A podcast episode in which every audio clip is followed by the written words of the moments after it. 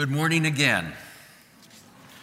In this morning's gospel, Jesus instructs on four topics scandal, forgiveness, and faith. Things that cause sin will inevitably occur. That means that they will occur. But woe to the one through whom they occur.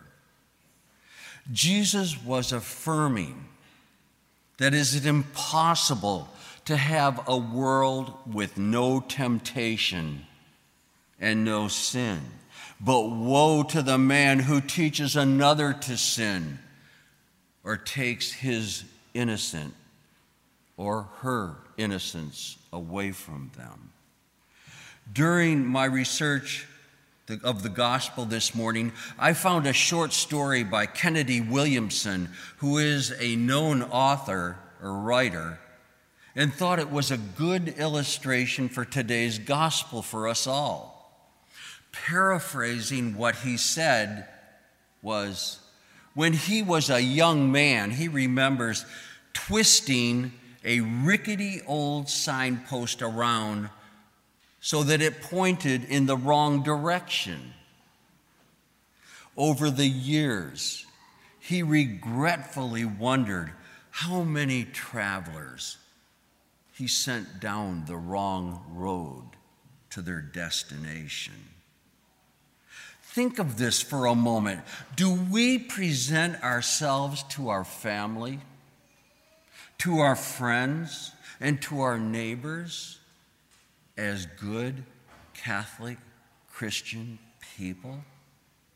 How often have we sent someone down the wrong road of life by an evil word, an evil deed, or action? If we have led another person astray, have we asked for forgiveness? Through the sacrament of reconciliation because God will not hold guiltless the one who sends a younger or weaker brother or sister down the wrong path of life. Forgiveness. Jesus firmly instructs us that it is necessary necessary to forgive our brothers and sisters who trespass against us. Not just once, not twice, but as many times as someone asks for forgiveness. The Jewish rabbi had a saying said, if you forgive a person three times for trespassing against you, you're a perfect person. But the Christian standard of forgiveness doubles that number to six and adds one, showing that we must forgive an infinite number of times whenever forgiveness is asked for. Every single time we say the Our Father, we say, Forgive us our trespasses as we forgive those who trespass against us. Therefore, in our prayer, we are asking Almighty God to forgive us only, only if we forgive those who trespass against us. And in our last part of the parable, Jesus talks about faith. If you have faith the size of a mustard seed, a mustard seed is very, very tiny. That's why Jesus gives that illustration.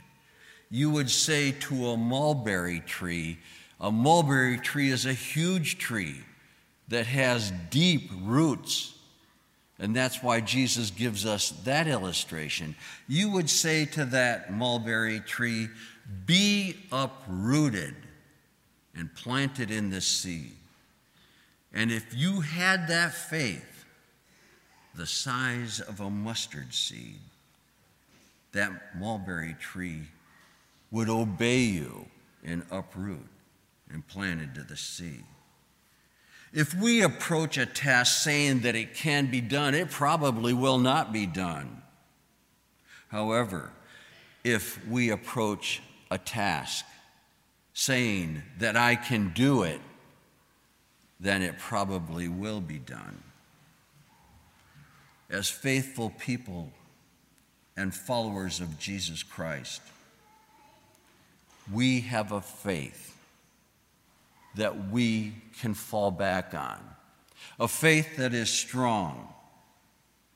And if we listen to and we obey the commandments and teachings of Jesus Christ, we know that we will all, all of us, obtain the goal of our life, and that is to be happy with Christ in heaven for all eternity. Amen.